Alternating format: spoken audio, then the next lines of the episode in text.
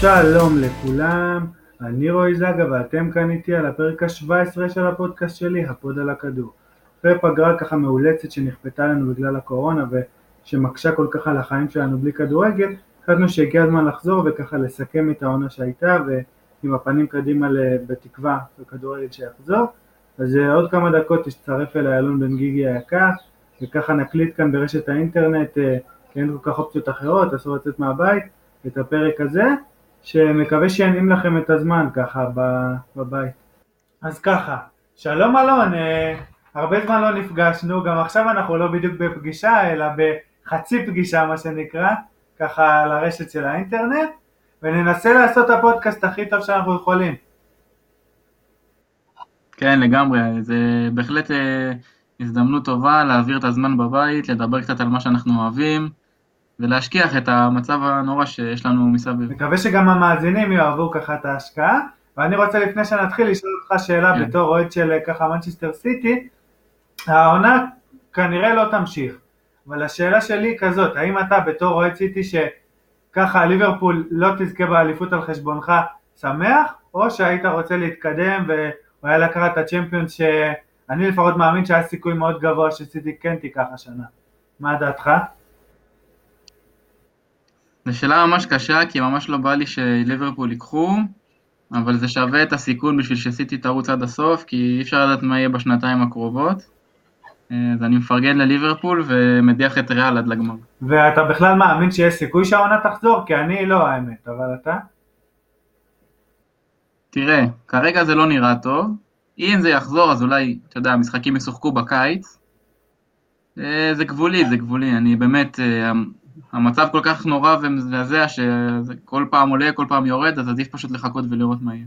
אז אנחנו ככה מאמינים שנינו שגם אם העונה תמשיך זה ייקח קצת זמן, אז אנחנו נעשה ככה מין סיכום אלטרנטיבי כזה של העונה, אבל מהנקודת מבט שלנו, נתחיל עם, כמו שכולם מכירים, אנחנו מתחילים פינת שחקן השבוע, כבר יותר מדי שבועות לא היה כדורגל לצערנו הרב, אז נעבור לשחקן העונה שלנו, שחקן השלושת רבעי עונה, אני רוצה שתתחיל אתה עם בחירה שאני אסכים איתה, ואני משער שתסכים גם אתה עם שלי.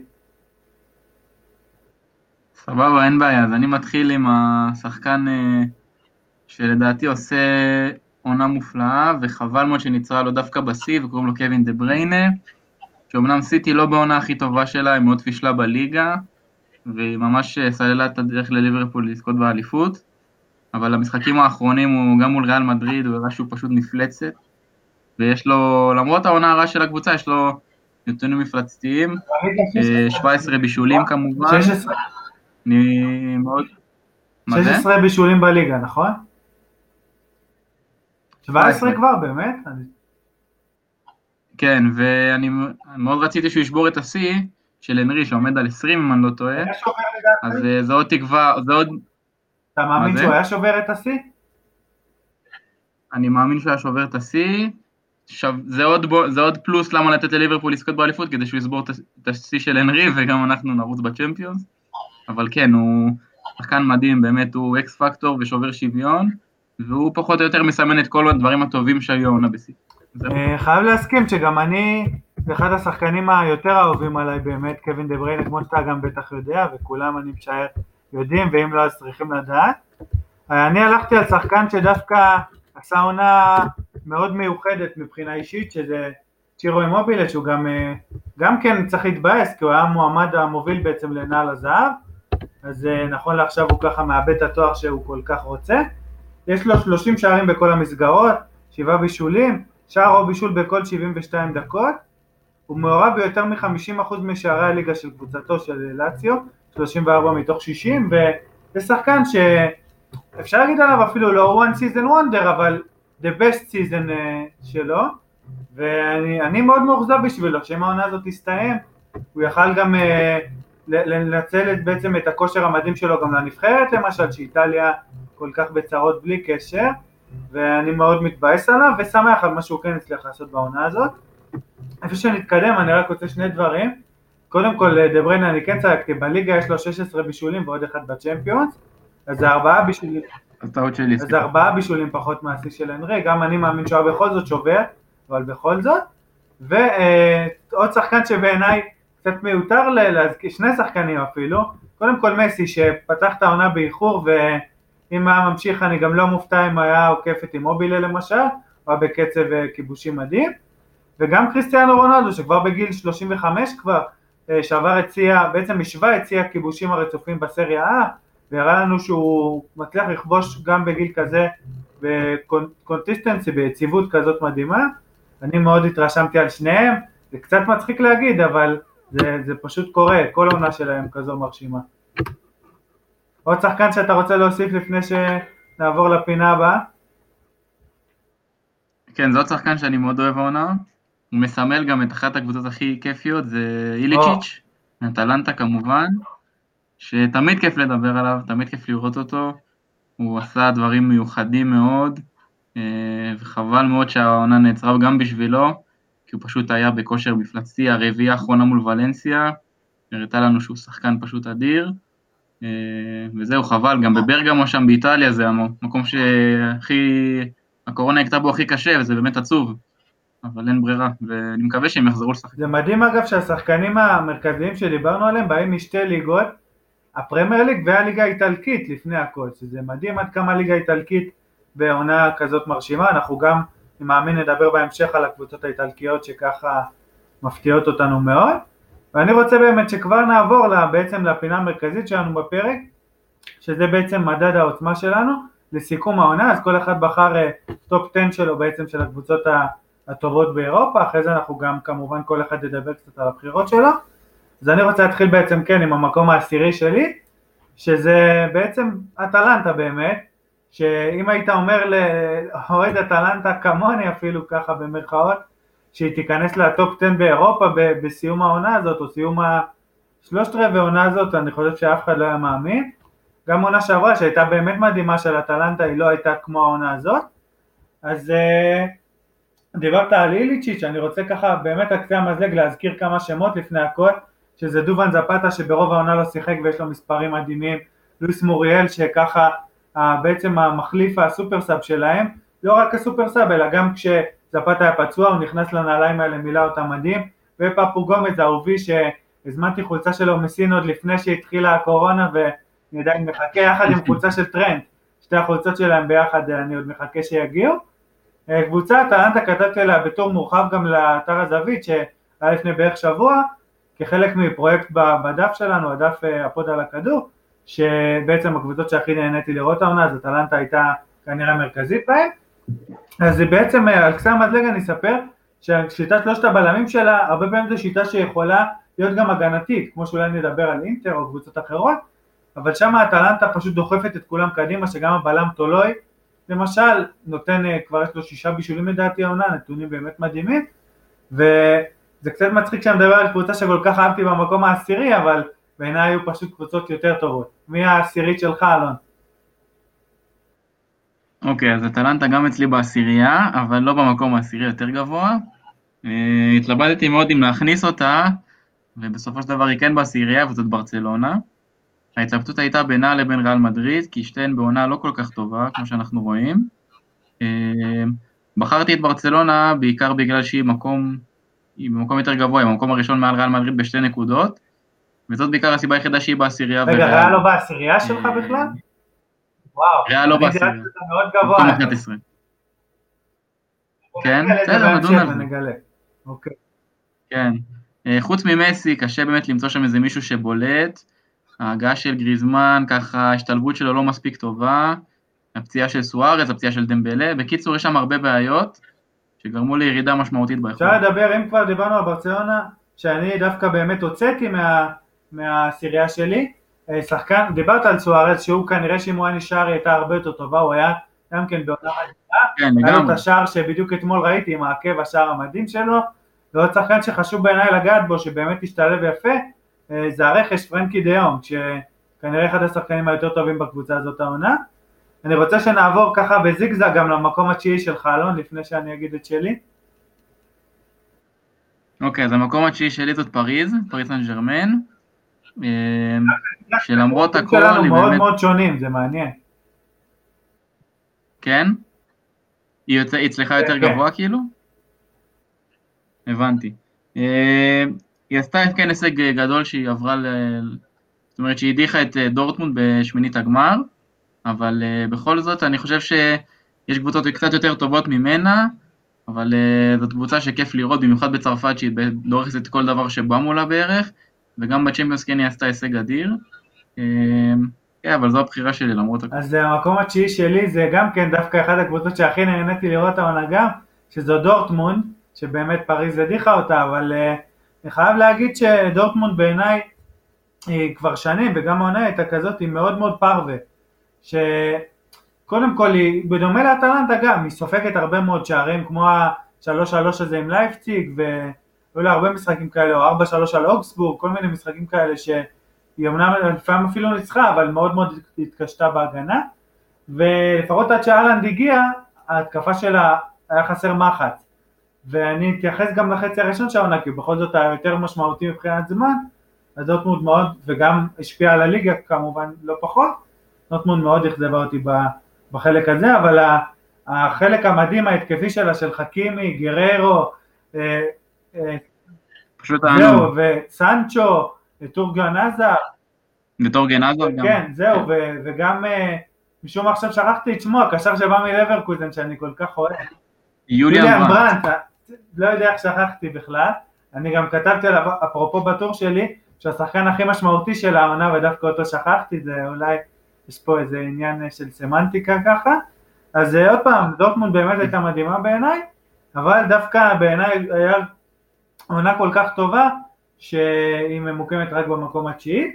אני אמשיך למקום השמיני שלי ברשותך, שזה גם כן קבוצה שאני מאוד אוהב, שזו לאציו, שאולי, לפחות כרגע אני שם אותה רק שמיני, עוד פעם, אם העונה הייתה ממשיכה, יכול להיות שהייתה אפילו בעיניי לוקחת אליפות, וכבר אמרתי על זה, אבל נכון לעכשיו אי אפשר לדעת, כן, ובבחינת מה שהיא עשתה, זה פשוט מדהים, אבל בליגה האירופית היא הודחה מוקדם מדי, ואם אני לא טועה גם בגביע, זה מה שזכור לי מול נאפולי לדעתי, ובעצם היא נשארה רק בליגה שגם שם, לאינטר, אם אני לא טועה פעמיים היא הפסידה לאינטר, זה מה שזכור לי, את יובה היא ניצחה, בליגה ובסופר קאפ, מול אינטר התקשתה, אולי 0-0, אני כבר לא כל כך בטוח, אבל התקשתה מול אינטר.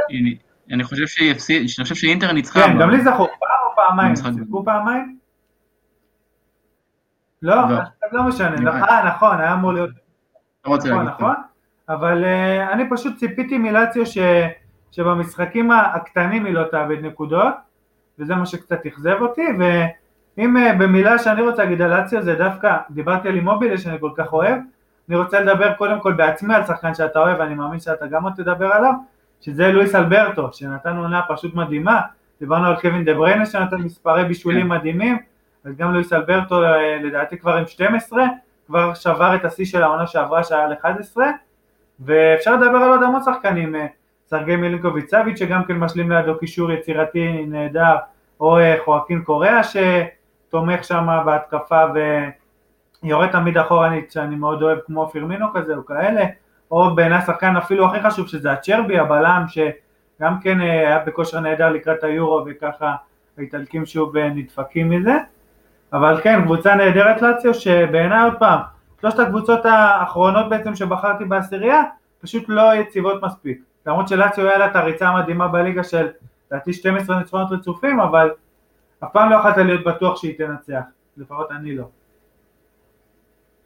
מי השמיני שלך? אני רק מתקן שלאציו ניצחה את אינטר 2-1 בסוף בליגה. אז אולי נעלה אותה גבוה יותר, אני ככה אעשה את השאלה. כן, אצלי קצת יותר גבוה. אז נלך עם המיקום שלך על לאציו, אבל בוא נלך קודם כל על השמינית שלך. אז השמינית שלי דורטמונד, אז דיברנו עליה לא מעט, וכן, היא גם למטה, כי היא גם לא כל כך יציבה. גרמת לי טיפה לפקפק בגלל פריז, אז... אבל לא, אני נשאר עם המקום הזה, כי לדעתי דורטמונד, כשהיא טובה, היא יותר טובה מפריז, והשילוב עם אהלנד בהתקפה גם נהדר, ועבודת קווים היא ממש טובה. אומלס הביא מאוד, איזון מאוד טוב כשהוא חזר הביתה, גם הקישור, ויצל וברנט ביחד נהדרים, ויש שם קבוצה טובה, היא פשוט באמת, אתה צודק, כי... קצת לוזרית וקצת מאבדת יתרונות גדולים, אבל אני רוצה להריב במקום השמיני שלי. אוקיי, אז בוא נלך גם על השביעית שלך. אז השביעית שלי, אנחנו כבר דיברנו עליה, זאת הטלנטה, ממש מקודם, שאתה יודעת מכם זאת המקום הסירי. אז אני באמת דירקתי אותה, כן, אז אני דירקתי אותה יחסית גבוה יותר ממך, כי אני באמת חושב שהיא קבוצה שאתה פשוט נהנה לראות, אתה פשוט נהנה, כל משחק שלה פשוט כיף לך, זה שהם הולכים הרבה קדימה ונשארים חשופים זה נכון, ולפעמים הם גם נענשים על זה, וכשהם תוקפים זה פשוט יפה, זה פשוט כיף לראות, את השילוב של הכנפיים, גם של אטבור, גם של גוסנס, וההתקפה המדהימה עם מיליצ'יץ' ועם פאפו גומז, ומי שדיברת על שאר החלוצים, יש להם עומק פשוט עצום בהתקפה, וזה תורם לזה, ויש להם כדורגל שמח וכיפי, והם הפנים לשינוי תדמית של הכדורגל האיטלקי בעיניי. אני מאוד מסכים איתך, כנראה שעוד פעם, אני מאוד מאוד נהניתי מהם, כמו שכבר אמרתי, אבל אני קצת דירקתי אחרת, אבל אני שמח שהם קיבלו ככה את המקום אצלך. המקום השביעי שלי עוד קבוצה איטלקית, וזו יובנטוס, שנראה איפה דירקת אותה, או שאולי בכלל לא דירקת אותה, אחר כך תגיד אתה, אבל אני בעצם שמתי אותה שביעית, שזה גם, בהתחלה רציתי לשים אותה גבוה יותר, כי קודם כל יש לה מבחינת סגל, את אחד הסגלים היותר טובים באירופה, אולי טופ 3 אפילו 4 של סגלים, קריסטיאנו רונלדו, דיבאלה שהוא בכושר ומדהים, צמד בלמים, או אפילו 3-4 בלמים טובים, גם אחרי הפציעה של דמירל, ושקהיליני לא שרק רוב העונה היה לה את בונוצ'י ודליך המדהימים, גם ששני שהוא בכושר טוב, ואלכסנדרו שאומנם קצת נחלש, הוא עדיין מגן ברמה מאוד גבוהה, הבעיה של יובנטוס שבגללה היא לא דורגה אצלי כל כך גבוה, זה הקישור, שהקישור באמת מאוד מאוד אנמי וחלש, בטח יחסית ליובנטוס שאני אולי אחת הקבוצות שהכי אהבתי בחיי, של פירלו, פוגבה ואני כבר לא זוכר מהשלישי, אולי... וידל. מי? וידל. וידל, כמובן, נכון. שהוא היה ככה קשוח מאחורה ונתן להם ללכת יותר קדימה, אז עכשיו אין את הקשוח מאחורה ואין את ההתקפים מקדימה, אין שום דבר, קבוצה קישור מאוד מאוד דינמית, אבל לא יודע, אני בכל זאת חושב שיובנטוס הזאת, אם דיברת על דורטמונד למשל, שביום טוב כמה היא טובה, יובנטוס ביום טוב שלה לדעתי אחת הקבוצות אפילו היותר טובות באירופה, ביום טוב אני אפילו חושב שיוכל לנצח כל קבוצה, בטח עם רונלדו בסיור. אז לכן היא בשביעית שלי ולא מתחת, אבל גם לא מעל. אני אתקדם גם כן לשישית שלי, שזאת עוד פעם קבוצה איטלקית, ככה אני לפחות מסיים עם האיטלקיות שלי, שזו אינטר כמובן האחרונה האיטלקית, שדירקתי אותה קודם כל לפני יובנטוס, כי בעיניי היא הרבה יותר הרשימה אותי העונה. למרות שהיו לה משחקים מאוד מאכזבים, ושוב, אתה צריך לעזור לי לזכור, אבל אם אני לא טועה פעמיים הפסידה ליובה, נכון? או שהטקו במשחק השני, אני כבר לא בטוח. יותר מדי זמן בלי הכדורגל. היא הפסידה לה בדרבי באיטליה הראשון. האחרון שהיה בלי קהל היה טקו, אני כבר לא זוכר. אני גם לא זוכר, אבל אני חושב שבוודאות היא הפסידה לה בראשון. ולא, אינטר יובה ניצחה 2-0. בשני, כן, נכון.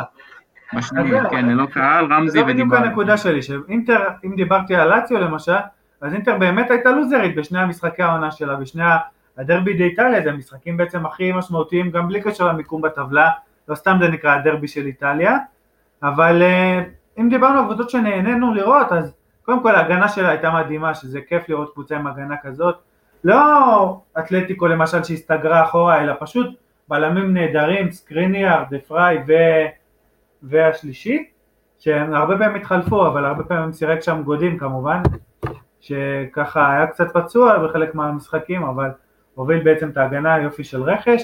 הבעיה הכי גדולה שם הייתה האגפים באמת, הווינגבקים שאחרי זה הגיע לרמה שהגיע לשם אשלי יאנג, שזה קצת מצחיק, ושיחק שם ההוא שהגיע מהרטה ברלין, לזארו, ולנטינו לזארו. לא, עבר להרטה ברלין, כן. לא, הגיע להרטה ברלין, עכשיו הוא בניוקאסל. לא, הגיע מהרטה ברלין ועכשיו בהשאלה בניוקאסל. נכון, שהוא מאוד לא התאים לקבוצה גם כן. אבל אם דיברנו על קישור טוב, אז שם הקישור באמת המעולה, אם זה ברוזוביץ' שגם כתבת עליו, ושני גם כן הרכשים החדשים, שזה ברלה, וסנסי, סטפנו סנסי הנהדר, והצמד בהתקפה לוקאקו וכמובן לאוטרו מרטינז, שהם שניהם, בעיניי צמד החלוצים אולי אפילו הכי טוב באירופה עונה, זה מה שזכור לי, שניהם גם חלוצי 9, כנראה שלפחות הפן הזה של שני חלוצי 9 הם הכי טובים שהיו, ואני מאוד מאוד נהנתי לראות אותם, אני משער שאצלך הם גם כן יותר גבוה, בוא תדבר גם על יובנטוס, איפה מגמת אותם אם בכלל, ועל השישית שלך. מעולה, אז קודם כל יובנטוס, לצערי בחוץ אצלי, אני לא משייך אותה למאכזבת או משהו כזה, כי היא מקום ראשון באיטליה בכל זאת, אבל אני פשוט לא חושב שהיא קבוצה טובה, היא כן מצליחה, היא כן עם מספר הנקודות הכי גבוה עד כה באיטליה, אבל לדעתי היא פשוט לא נראית טוב, אני לא נהנה ממנה, אני לא חושב שהיא מרשימה אותי, מה שכן, רונלדו מרשים אותי, כי בתחילת עונה הייתי בטוח שהוא לא טוב ליובנטוס, אבל בכמה חודשים האחרונים הוא פשוט לא הפסיק להפקיע, והוא הביא להם את הנקודות במו רגליו ובמו הראש שלו, וזה באמת טיבה יחידה למה הם כל כך טובים, ובאמת דיברת, הקישור אפור מאוד, אין שם שום דבר שיכול לצאת קדימה, טיפה יצירתיות, אין שם איזון טוב בכלל, ההגנה טובה, דליכט בעונה סך הכל טובה, ומאמין שעוד 2-3 הוא יהיה מהטופ של אירופה, אבל עדיין אני לא כל כך התרשמתי מהם מספיק, בשביל לדרג אותם כקבוצה טובה, היא כנראה, היא עדיין פייבוריטית לזכות בסקודטו כמובן, אבל בכל זאת, אני לא חושב שזו קבוצה שמרשימה אותי בשביל להיות בעשירים. פייבוריטית לזכות באליפות איטליה, אני לא חושב שאפשר לדבר על זה בכלל, כי זה אני די בטוח לצערי שהליגה המדהימה הזאת לא תחזור, לא, ברור, אתה מדבר מתיאורטית כמובן, אני רק חשוב לי שוב לציין כמה עצוב על המדינה הזאת, שגם ספרד מצטרפת אליה, אבל מאוד עצוב, כי זה הליגה לדעתי שלפחות אצלי, תפסה אחר בין נציגות, אני משער שגם אצלך. אני חושב שכן. בכל מקרה, מי השישית שלך? אז דיברנו עליהם, דיברנו על לאציו, שהיא מקום שישי אצלי. זה המקום הזה, נראה כבר להגיד, כנראה המקום היותר ריאלי שלה. היא דירקטית אותה באמת קצת נמוך מדי. כן, אנחנו ממש ראש זנב, לא ראש זנב, ההפך, אנחנו במקום אחד לפני השני, זאת אומרת, אתה מכמה אתה קבוצה ואני אחד יותר גבוה. אבל תגיעו ריאל בפריז אצלי שככה קצת שונות. כן, כן, נכון. בקיצור, אז לאציו אצלי מקום שישי, כי באמת היא נתנה כמה חודשים אחרונים פשוט מטורפים, ודיברת על זה מספיק, ויש לה מאמן שהוא חייתי ותשוקתי, והופך את הקבוצה שלו למטורפת ואיכותית, ובאמת הוא מיצה שם יפה מאוד את כולם, ולדעתי זו הקבוצה שנפגעה הכי הרבה מהקורונה מבחינת הכושר שבו היא נעצרה, זאת אומרת, היא לדעתי אם הייתה ממשיכה בכושר הזה, הייתה, לא יודע, אפילו לוקחת אליפות. אז באמת חבל לי עליה, ומקום שישי כי היא באמת נהדרת. מקום חמישי, הרגע דיברנו גם, זה אינטר, אינטר של קונטה, שבאמת גם קבוצה פשוט מעולה, הרבה יותר מרשימה אותי מלאציו, אתה דיברת על זה יפה מאוד, על ההגנה המדהימה שלה, ויש לה עומק, יש לה גם עוד שני בלמים שלא ציינת, שזה גם רנוקה וגם בסטוני, שחיפו יפה מאוד על הפציעה של גודין, והשתלבו יפה ברוטציה, הכנפיים, כן, זה קצת מצחיק שהוא הביא את ויקטור מוזס ואת אשלי יאנג, אבל לדעתי היה לו שחקנים טובים, היה לו את קנדרבה שעשה עבודה טובה, ובקישור אריקסן הגיע, לא הספיק לעשות הרבה, הוא הגיע רק בינואר, אבל גם אריקסן מאוד הוסיף, ודיברת על שני החלוצים, אז משני חלוצי 9 הם הפכו קונטה הפך אותם למשהו קצת יותר מגוון ויותר ורסטילי, כי הם באמת כיסו המון שטחים ולא היו רק חיות רחבה כאלה. לדעתי קונטה עשה שם מהפכה יפה מאוד, והמקום החמישי הזה בכבוד מגיע להם. אוקיי, אני מסכים עם כל מילה כמובן. החמישית שלי היא פריז, שאותה אתה שמת לדעתי 9, אם אני לא טועה, אני נתתי לה 5.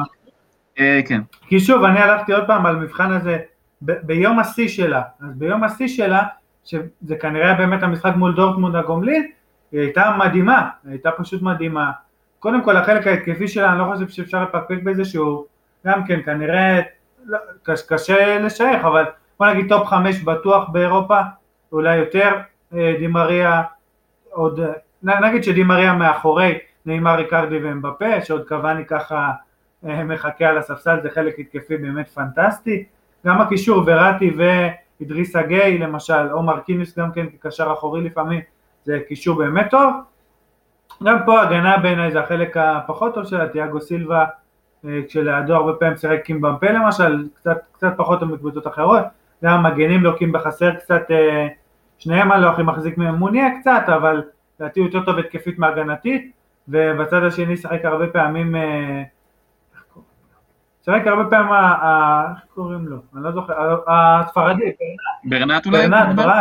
ברנט, הספרדי ההוא, שזה בין החלק הכי פחות טוב שלהם היה, בעצם ההגנה בכלל, למרות שזו קבוצה שספגה מעט מאוד שערים, אבל היא בליגה שקשה לספוג בה, ואפשר לזכור את המשחק שהיה 4-4 מול, אני כבר לא זוכר, אבל היה לה 4-4 עם מלא שערים, בעצם במחזור הדעתי הלפני האחרון, לפני המשחק מול דורטמונד, אני עכשיו אבדוק מול מי זה היה, בכל מקרה, זו קבוצה שבעצם תוך שבוע באמת, במשחק הזה שהיה מול, היה לה 4-4 מול אמיין, אבל זה היה לפני המשחק הראשון מול דורטמונד, אז בדיוק עוד פעם, בשבוע הזה, ב-4-4 הזה באמיין ובהפסד לדורטמונד, ראינו כמה היא חלשה יכולה להיות, אבל אחר כך ראינו את ה...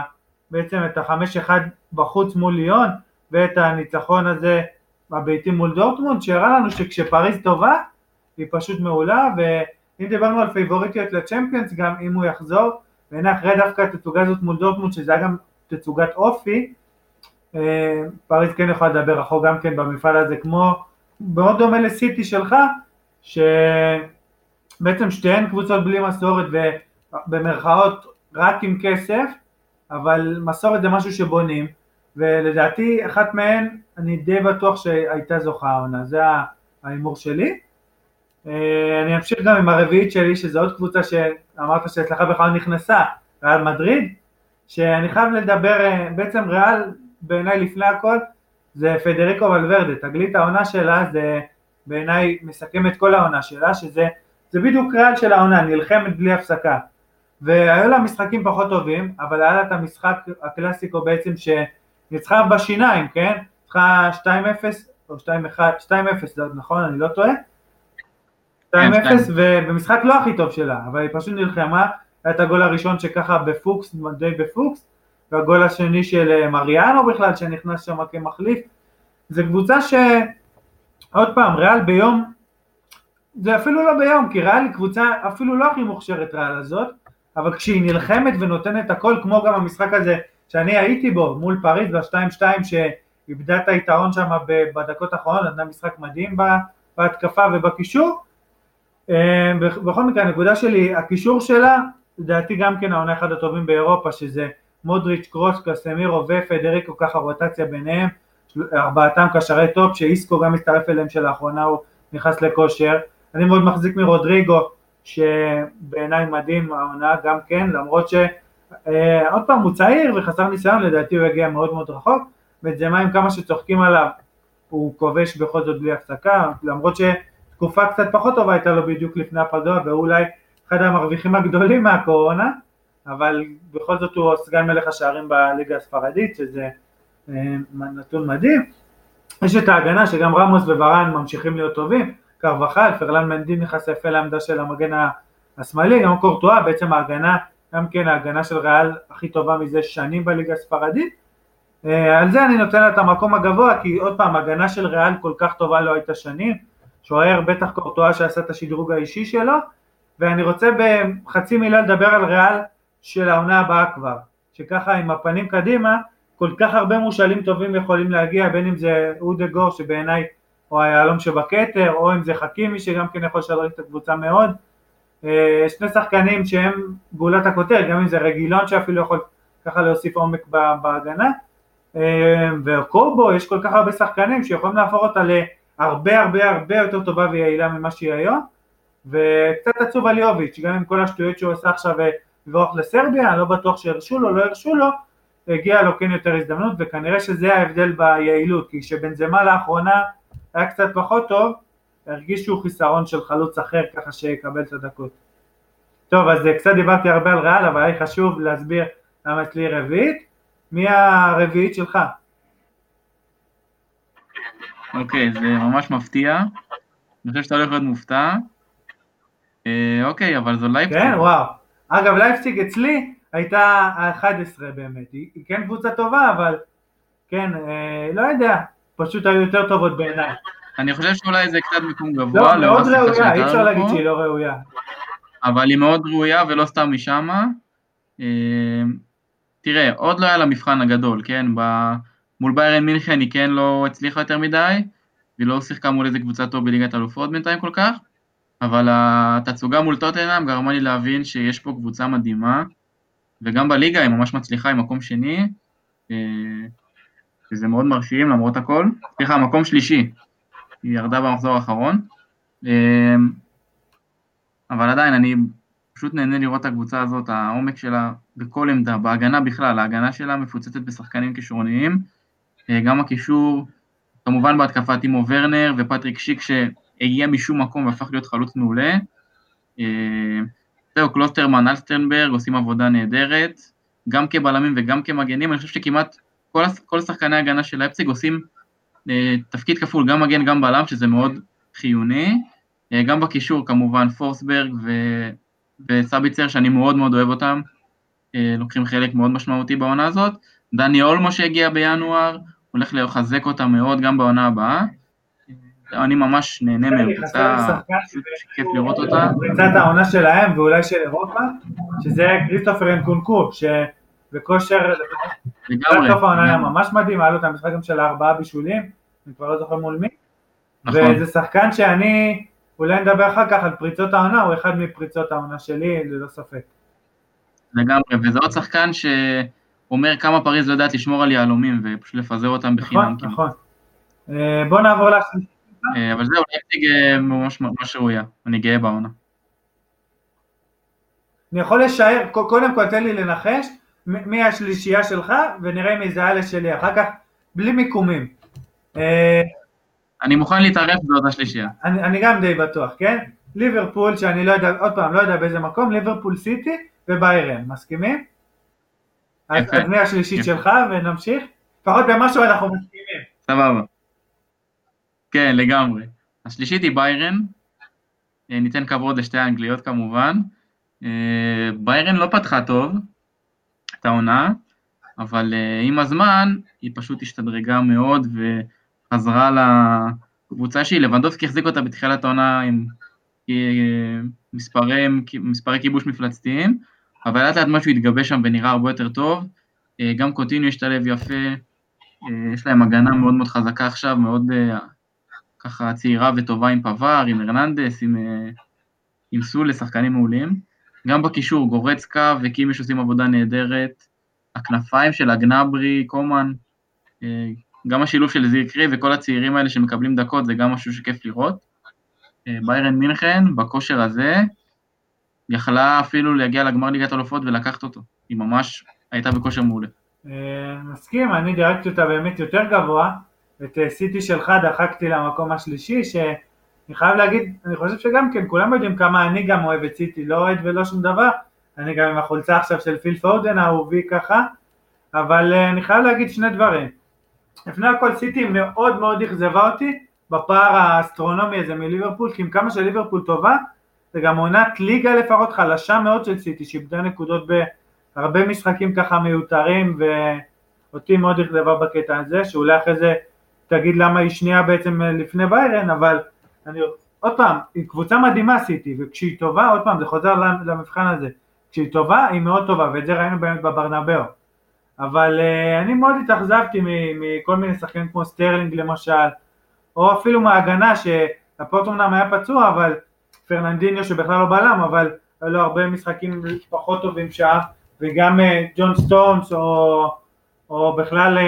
איך קוראים לו, אוטמנדי, שבכלל הכזב אותי מאוד, רוב השחקן ההגנה הכזבו, גם אפילו ווקר ודינצ'נקו, שעוד פעם, הוא בכלל גם כן לא מגן, היה לו הרבה משחקים פחות טובים, ומנדי שיותר פצוע ממשחק, קבוצה שאם אתה אומר נטו פוטנציאל, זו קבוצה בעיניי בפער הכי טובה באירופה גם, ורק בגלל זה אני אפילו שמתי אותה שלישי ולא יותר, אולי יותר טובה אפילו מביירן, כנראה שכן, אבל אני כל כך התאכזבתי ממנה, שלא יכולתי לתת לה יותר מזה, ואני חושב שדווקא לסיטי הפגרה באה, אמנם היא נכנסה לכושר, נצחה בברנבאו, אבל היא תוכל ככה לעשות את השינוי הזה, השינוי תפיסתי יותר, מה שיותר הפריע לי אצלה עונה, ודעתי, אני לא יודע מה יקרה גם עם העונש של הצ'מפיונס, ונכון לעכשיו זה נשאר על קנון, נכון? שעונה בסיטי לא בצ'מפיונס,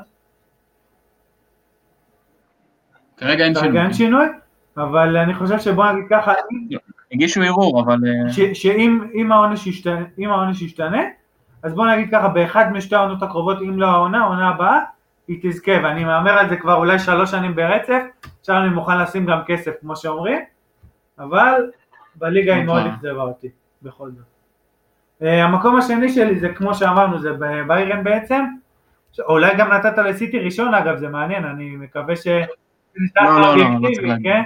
המקום השני שלי זה ביירן, שכמו שאמרת, קודם כל, לבנדובסקי, את פתיחת העונה הפסיכית שלו, קשה לשכוח, ואומנם גם כן קצת נרגע, אבל אם לא הוא, מי יודע איפה הם היו בכלל היום בליגה. חשוב לי להזכיר את זה שאנשים קצת שוכחים, אבל ביירן של קובץ' לא הייתה קבוצה רעה כל כך כמו שעשו ממנה, הייתה קצת אנמית ואיבדה נקודות עוד פעם במשחקים קצת פחות חשובים, אבל היה לה תשביעה מדהימה מול טוטנהאם בלונדון, זה היה עוד שיעור על הקווים, והיו לה כמה משחקים טובים, הייתי גם ניצחה עוד לדורטמונד תחתיו, אבל זה אני כבר לא סגור, אבל היא הייתה, בוא נגיד, טופ 3 בליגה, הייתי צריכים לתת לו קצת זמן, הקטע עם המאמן החדש, פארקה קונו, נכון? דניאל פארקה, אם אני לא טועה, זה השם? הוא יותר מחובר לקבוצה, שקובץ' הגיע ככה מפרנקפורט, והוא ככה קרואטי בכלל, הוא פחות קשור, הוא קשור למועדון, הרבה שנים שם, שזה באמת משהו חשוב, אבל בעיניי קובץ' גאון כדורגל, אני מאוד מחזיק ממנו, דעתי הם עשו טעות, אמנם ברן מאוד השתפרה אחרי שהוא עזב, אבל כדורגל זה גם תהליך, וזה כמו שיונייטד נראתה מדהים כשסולשייר הגיע, ודאחה, עכשיו היא קצת יותר טובה עוד פעם בתקופה האחרונה, אבל או ארסנל עם ארטטה, נראתה הרבה יותר טוב מאשר לפניו, אבל זה האפקט המאמן הזה שלפעמים ככה בעיני קצת משקר, והעדים האלה של ההתלהבות בביירן, שעוד פעם, ביירן, הנקודה שלי היא כזאת, עוד פעם, מבחינת כישרון, קודם כל ההגנה שלה היא לשנים, שזה פבר, שזה אלפונסו דיוויס שבכלל הוסט לשם, שזה זולה ולוקאס הרננדז, זה הגנה שיכולה לרוץ רביעת הגנה, עוד פעם, כמו שדיברת בלייפציג, קודם כל, כולם יכולים לשחק בהרבה עמדות, זה הגנה שיכולה לרוץ לעשור עכשיו בשקט, ההגנה הזאת, אליהם אתה מוסיף את תרנמוטו ליסושו, בין 24-5 לדעתי, או גנברי, קומן, שחקנים שיכולים לרוץ עוד הרבה מאוד שנים, ואליהם מתווספים חבר'ה עם ניסיון, כמו מולר, שגם כן פרח לאחרונה, וככה מאוד מאוד נפגע מהקטיעת העונה הזאת, או לבנדובסקי, או אפילו תיאגו, שאני מחזיק ממנו כבחור עם הרבה מאוד ניסיון, למרות שהוא די צעיר, 28, לא חצה עוד לדעתי את ה-28, ובעיניי עוד פעם, ביירן, זה כמו שאמרת בעצמך, זה קבוצה דיברתי על פריז וסיטי, אבל בכושר הנוכחי, לא נוכחי, אלא לפני חודש, זה הקבוצה באמת הכי טובה באירופה הייתה, מבחינת אחרי שליברפול קצת דעכה, ואני חושב שעוד פעם, אם אתה מחזיר את העונה היום, היא הפייבוריטית שלי לזכות בליגת האלופות, כי היא הכי קבוצתית גם. יש שם הרבה מאוד גולים שאתה מסתכל ואומר, וואו, כמה מסירות, כמה פרגון, אפילו לבנדובסקי דעתי עם מספר בין הגבוהים שלו של בישולים ביחס לעונות קודמות, וקבוצה שבעיניי, אם נגיד המשתפרת של העונה, זו ללא ספק ביירן. אני חושב שעל זה אפשר להסכים בלי ספק. כן, חד משמעית. בואו נלך לראשונה של שנינו, אני רוצה דווקא שאתה תתחיל עם ככה הלל על הקבוצה שככה כל כך השפילה את סיטי שלך, או גם אם לא המשחקים הפנימיים, אלא בהפרש האסטרונומי הזה, בואו נשמע ככה אוהד מתוסכל, אבל מפרגן. כן. אז קודם כל אני אתן מילה קטנה על סיטי, שאצלי מקום שני, באמת עונה מאכזבת בליגה מאוד, היה לי קשה העונה, אבל בצ'מפיונס משהו כאילו הצית את הלפיד מחדש כזה, לא יודע איך להסביר את זה, ההופעה מול ריאל מדריד, ואת הליגה כבר ריבנו, זה היה ידוע לכולם, ליברפול הייתה קרובה כבר להבטיח אליפות, אבל הייתה הפיבורית שלי לזכות בצ'מפיונס, במיוחד לאור ההדחה של ליברפול, אז בגלל זה גם אצלי מקום שני, כן, ליברפול הייתה עונה מדהימה, מטורפת, אין מספיק סופרלטיבים כדי לתאר את זה, בפער הכי טובה מכולם, וגם אם הייתה, זאת אומרת, גם נגד לא קבוצות מאנגליה, גם אם היו שם קבוצות גרמניות או איטלקיות או ספרדיות חזקות, היא עדיין הייתה ראשונה, כי אי אפשר לנצח אותה בשום צורה, קלופ פשוט הפך אותם לקבוצה של ווינרים, באמת, שלא מאבדים נקודות, גם כשהם היו עם הגב אל הקיר המון פעמים, שום דבר לא לקח מהם ניצחונות, הם פשוט היו מטורפים.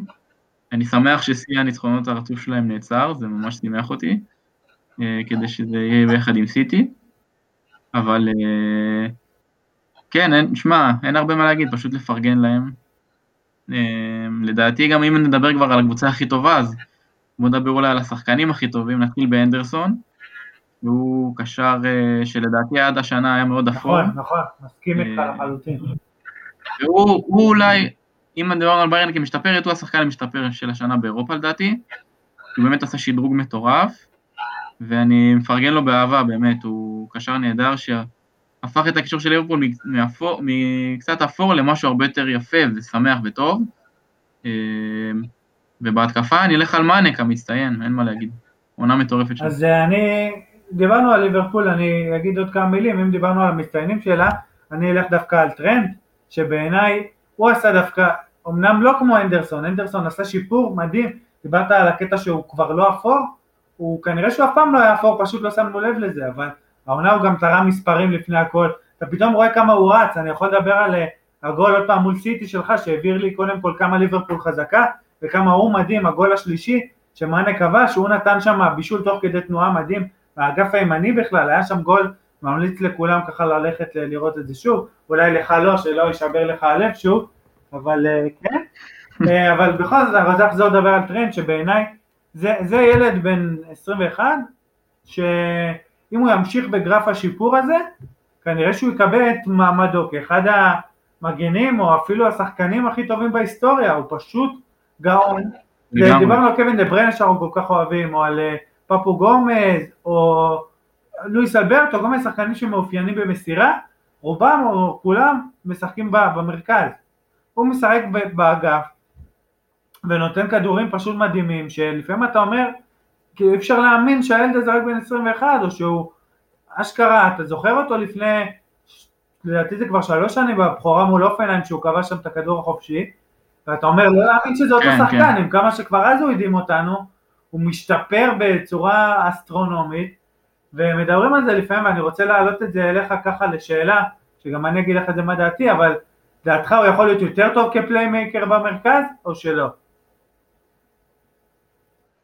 שאלה מעניינת, אני חושב שהוא צריך להישאר איפשהו, כי יש לו את התרומה הזאת של כניסה למרכז, הוא עושה את זה די הרבה, אבל הוא פשוט הרבה יותר חיוני כשהוא על הקו, זאת אומרת, השילוב הזה בין הכניסות למרכז לבין לשרוף את אגף ימין, הופך אותו למגן הכי טוב שיש, וזה לדעתי ככה צריך להישאר אצלו, כמו שאמרת, אם הוא המשיך בגרף עלייה הזה, שכמובן ייעצר מתישהו, לא בטוח, הוא יהיה אחד המגנים הטובים. מסי ממשיך להשתפר. כן, באמת אפשר לדעת איתו. אבל כן, להיות בגיל 21 הכי טוב בעולם בעמדה שלך זה דבר פסיכי לחלוטין, ולדעתי כיום כבר אין על זה ויכוח שהוא הכי טוב בעמדת המגן הימני. כן, אתה צודק, הוא לא ספק אולי אחד המצטיינים שלו. אני רוצה להגיד שאני חשבתי להגיד שהוא כן יכול להיות אותו כפליימקר, כי עוד פעם הכדורים שלו מדהימים, אבל שכנעת אותי באמת שהכניסות שלו זה כנראה מה שעושה אותו כל כך טוב וכל כך, זה כאילו ההתחמקויות האלה, הזיגזג הזה בין פנימה לחוצה, יש פה משהו מאוד מאוד חכם שאף זה מבלבל את היריב בצורה שהיא קשה לאנשים לקרוא את זה, למרות שזה המהלך שלו, קשה לאנשים לקרוא את זה בכל זאת. עוד כמה שחקנים בליברפול שחייבים לציין, זה קודם כל וירג'יל שאין הרבה מה להגיד עליו, רוצה לדבר, דיברנו על הקישור, עוד 2 מילים על הקישור, שגם כן שני השחקנים שם הנוספים, שזה פאביניו וויינלדום, שניהם גם כן בעונת צי אישית, גם כן. פאביניו ראינו, אפרופו עוד פעם המשחק מול סיטי, הגול המדהים שלו, שאומנם לא אומר הרבה, אבל הוא, איפה שהיה צריך גם את הגולים שלו הוא נתן, הקשיחות הזאת שגם לאנדרסון יש אותה, אז הוא ככה הוסיף אובר קשיחות, ופינה את אנדרסון עוד יותר להיות פנוי להתקפה, לתמיכה להתקפה, וויינלדום שבעיניי הוא אחד המצטרפים מקו שני הטובים באירופה, התואר על שם יובל אשכנזי אולי מה שנקרא, הטובים באירופה וכך. היובל אשכנזי של הכדורגל האירופה. לגמרי, יש עוד כמה כאלה, גם ברנט האמת בדורטמונד טוב בזה, אבל זה בכל זאת, חואקין קוריאה. בכל זאת ניתן לאשכנזי את הטייטל הזה, כי הוא, זה הרובן המהלך שלו, דווקא סלח בעיניי קצת מאכזב, אבל אותי זה לא מפתיע, ופירמינו שמדברים עליו ולא נותן מספרים, כן נותן מספרים, הוא אולי הפליימקר האמיתי של הקבוצה הזאת, קודם כל יש לו מסירות מדהימות, הירידה שלו אחורה בעצם מפעילה את כל המכונה הזאת, בעצם הוא יורד אחורה, ובכך מתפנים כל השטחים, סלח נכנס מימינה למרכז הרחבה, טרנד עולה קדימה למקום של סלח, אפילו וירג'יל הולך קצת לצדדים, כל אחד בעצם מוצא את מקומו, בזכות התנועה המדהימה של פירמינו, שזה ככה מדהים בעיניי.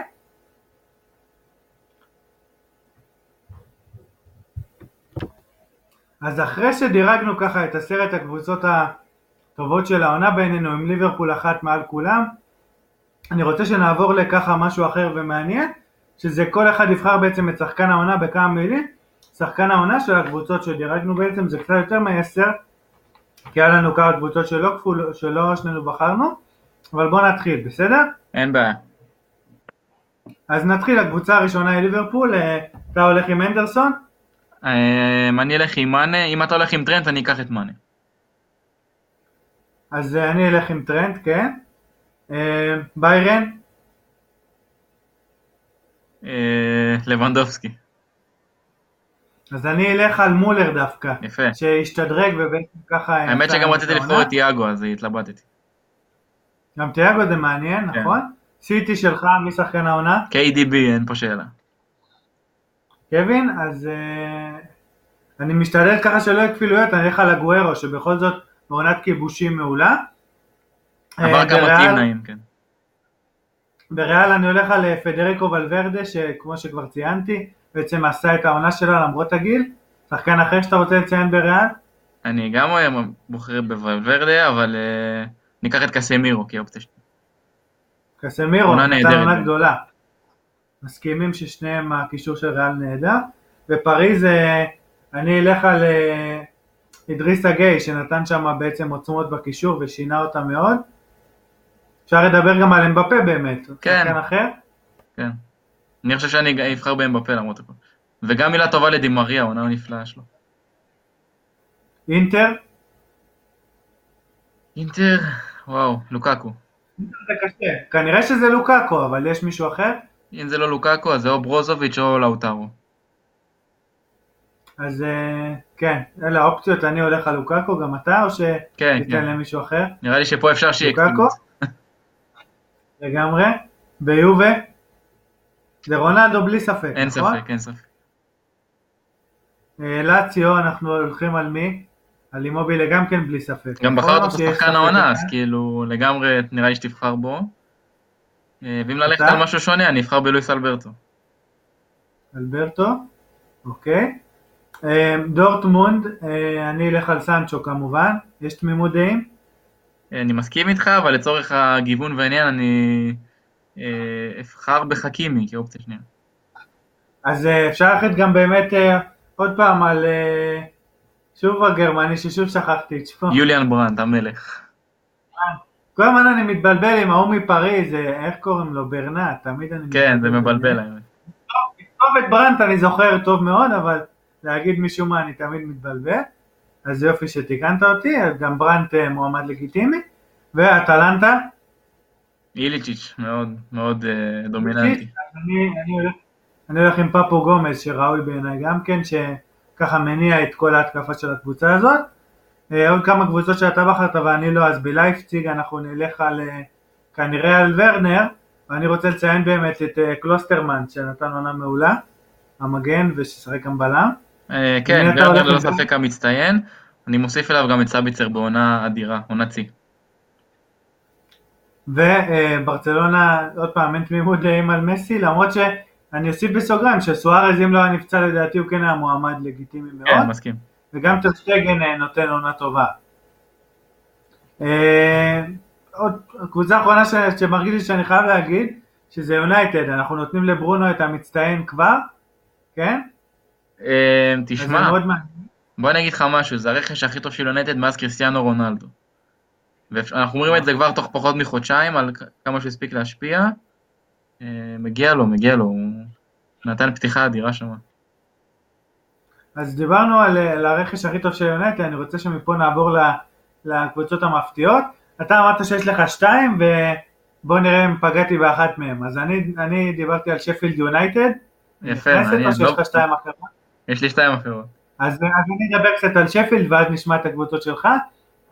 הקבוצה של קריס ויילדר, בעצם האנגלית, היא נותנת עונה פשוט פנטסטית, לדעתי מקום, עכשיו 6, 5, זה לא באמת אומר הרבה, כי הפרשים שם של חודה של נקודה, אבל מי המאמין שהחבורה הזאת של לנדסטרום וכל מיני, כל החבר'ה האלה האנונימיים, בילי שרפ שקצת היה מוכר, אבל בא מליגות נמוכות, וכל מיני כאלה שחקנים, אני דירקתי אותה לפני תחילת העונה בפודקאסט שעשינו עם לוינטל, אם אתה זוכר, דירקתי אותה האחרונה בכלל בלי להתלבט, בעיניי זה הפתעת העונה, הפתעת העונות גם, מאז האליפות של לסטר, אני לא זוכר קבוצה כזו מפתיעה, כל כך, היא מאוד גרמנית, למרות שהמאמן שלהם, ויילדר הוא בכלל אוסטרי, אמריקאי, לא, אמריקאי אפילו לדעתי, היא לא יודע, מאוד מזכירה לי את דורטמונד של קלופ, או את ליברפול של קלופ, היא קבוצה שצריכה גול, היא כובשת אותו, ואז ככה מרגיעה את המשחק לגמרי, לא בונקר אפילו, אבל היא יודעת לשלוט בקצב המשחק בדיוק כמו שהיא רוצה, רציתי להגיד שמאוד נהניתי לצפות בה, לא נהניתי, כי זה לא קבוצה כיפית לצפייה,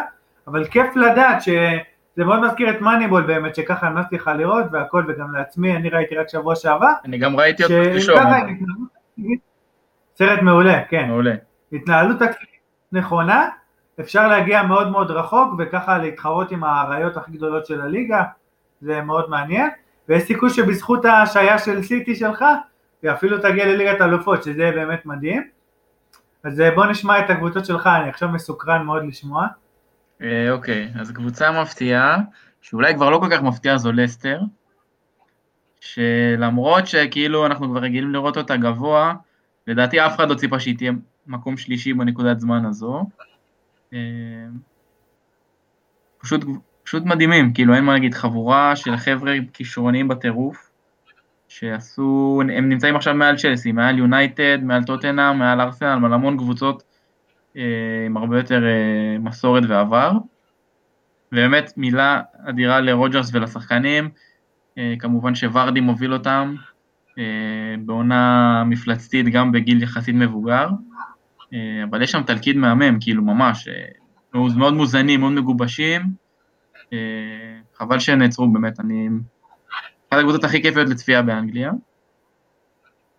והניצחון כנראה הכי גדול העונה בליגות הבחירות. כן, 9-1, על סאות'המפטון, לגמרי, לגמרי. זה עוד אחד מהסממנים לאיזה קבוצה התקפית היא הייתה. אז באמת, כל הכבוד להם. ונמשיך עם עוד קבוצה מפתיעה, שזאת וולפס. שאני בתחילת העונה בפודקאסט עם לוינטל, נתתי להם מקום 6 או 5, לא זוכר, והם עכשיו מקום 6. שזה מצד אחד די עמד בציפיות שלי, אבל עדיין לדעתי זה מאוד מפתיע, כי הם מצליחים גם באירופה וגם בליגה, הם מצליחים לשלב את שתי המסגרות בצורה מאוד יפה, ניצחו את סיטי פעמיים, עשו עבודה גדולה, אדם טראורה פרץ, דיוגו ז'וטה נעצר בכושר לא הגיוני של כמות שערים, לדעתי 6 שערים ב3 משחקים, משהו כזה, וראול חימנס הראה הרבה יציבות. חימנס זה החלוץ בעיניי הכי underrated באירופה. מי? בעיניי. חימנס. לגמרי, ממש. מדהים. לגמרי, אם הייתי קבוצה גדולה הייתי מביא אותו, ללא ספק. מדהים אגב לחשוב, אני אומר מדהים לחשוב ששנינו בחרנו בעצם 3 קבוצות מפתיעות או משתפרות, ששלושתן מהפרמייר ליג, ואם אתה מוסיף אותם לכל הטופ 6, שבכל זאת כולן קבוצות חזקות ועשירות, זה מראה עד כמה הפרמייר ליג באמת בעונה טובה. כן.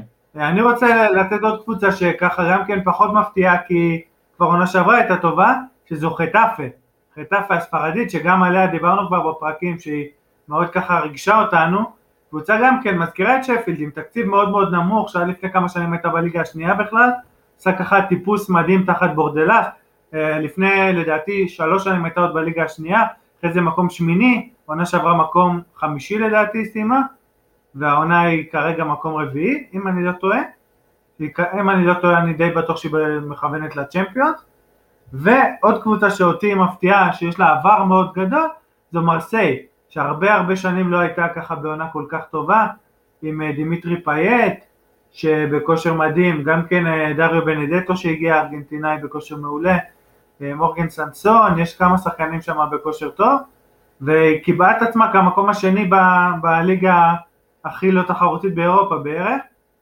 ומדהים הקטע הזה. עוד קבוצה שאתה רוצה להזכיר לך, נעבור.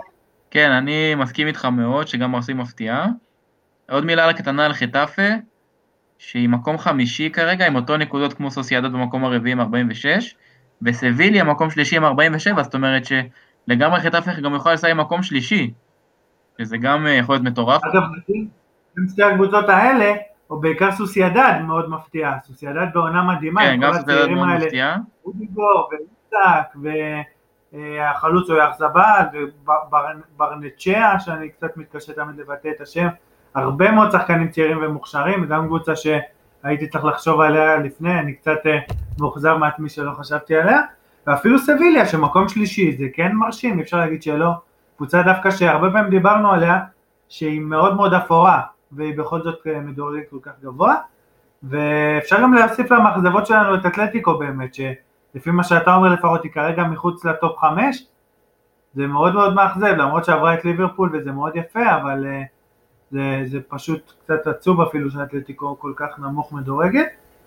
אני רוצה שנעבור לפינה האחרונה שלנו בפרק, לפני שככה נלך להתאוורר, ואולי להקליט עוד אחד עם כל השעמום שיש לנו, ובעצם נדבר על היורו, היורו שכבר יהיה 2021, שאני כבר יהיה משוחרר, מי המאמין, ככה אולי אני אוכל לטוס ולראות כמה משחקים.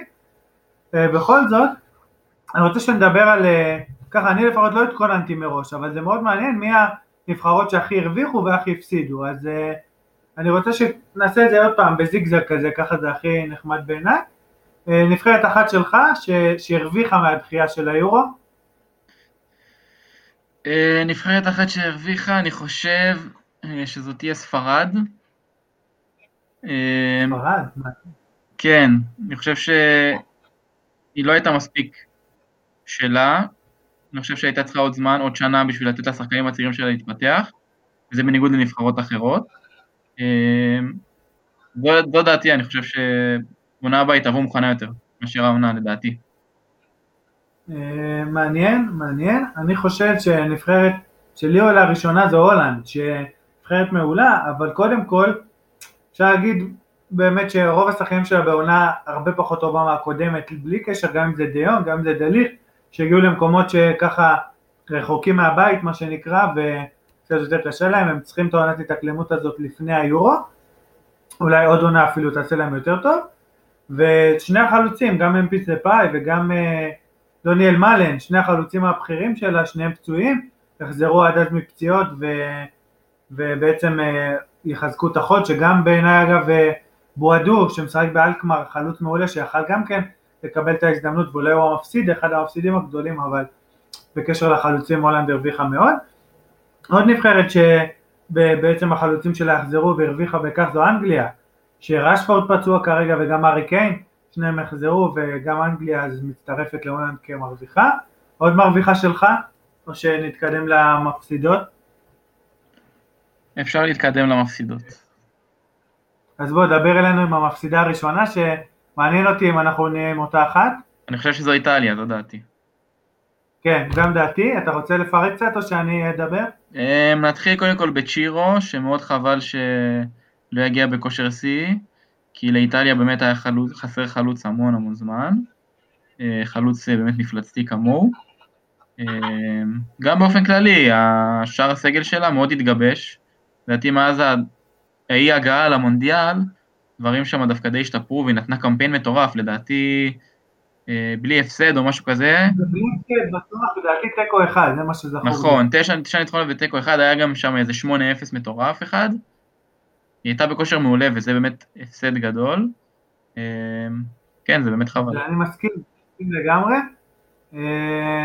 לדעתי יש עוד כמה נבחרות, אפשר לדבר גם על, למשל על גרמניה, שעם כמה שהיא קצת פחות, כאילו, חשבו שאולי היא קצת לא פייבוריטית, אבל יש לה המון המון שחקנים בכושר מעולה, בין אם זה ורנר, בין אם זה כל החבר'ה האלה הצעירים, גם החבר'ה של לייפציג למשל בהגנה, או גנברי, כל מיני כאלה, יש המון המון צעירים מוכשרים שדווקא בעונה מאוד מאוד טובה, והנבחרת האחרונה שאני רוצה לדבר עליה זו פורטוגל דווקא, שאולי ג'ואר פליקס בעונה פחות טובה, אבל כל השאר בעונה מעולה, בין אם זה ברונו פרננדש כמובן, בין אם זה האורחה ברנרדו סילבה ממטה ספציטי, ברנרדו, גם אם זה רונלדו עצמו, שמי יודע העונה הבאה כבר באיזה כושר הוא יהיה, אפשר לדבר אפילו על גונסלו גדש, שמשחקים האחרונים קצת יותר טוב מול אטלנטה, לדעתי הוא אפילו כבש, הרבה מאוד שחקנים שפורטוגל אולי, ליורו הזה הייתי שם אותה בטופ 3 פייבוריטיות, לגמרי. מי יודע מה יעד היורו.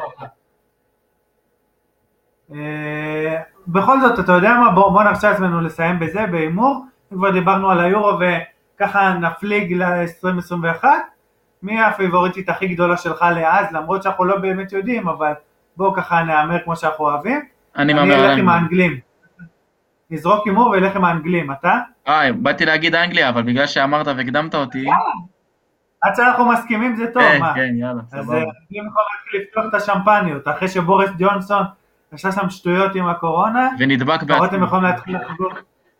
רק שהשחקנים לא ייפגעו חס וחלילה, לדעתי, יש להם את השלישיית התקפה אולי הכי טובה ביורו, ואנדרסון גם, שלדעתי עוד שנה טובה בליברפול, יחזיק להם את הקישור יפה, יש להם פוטנציאל עצום לזכות. מדיסון, דקלן רייס, גריליש. מדיסון, דקלן רייס. מייסון מאונט, לא חסר שחקן. יש הרבה שחקנים שם. גם מגווייר אפילו בעונה, אמנם נראית חלשה, אבל הוא בעונה כן טובה, שיפר את ההגנה של יונייטד. יש הרבה מאוד שחקנים טובים, ועד שהסכמנו, נראה לי שכדאי לסיים כאן, לא? לגמרי, לגמרי. טוב, אז רק נאחל מפה בריאות לכולם, שככה המצב יעבור כמה שיותר מהר, שהכדורגל שלנו יחזור, ויאללה כדורגל.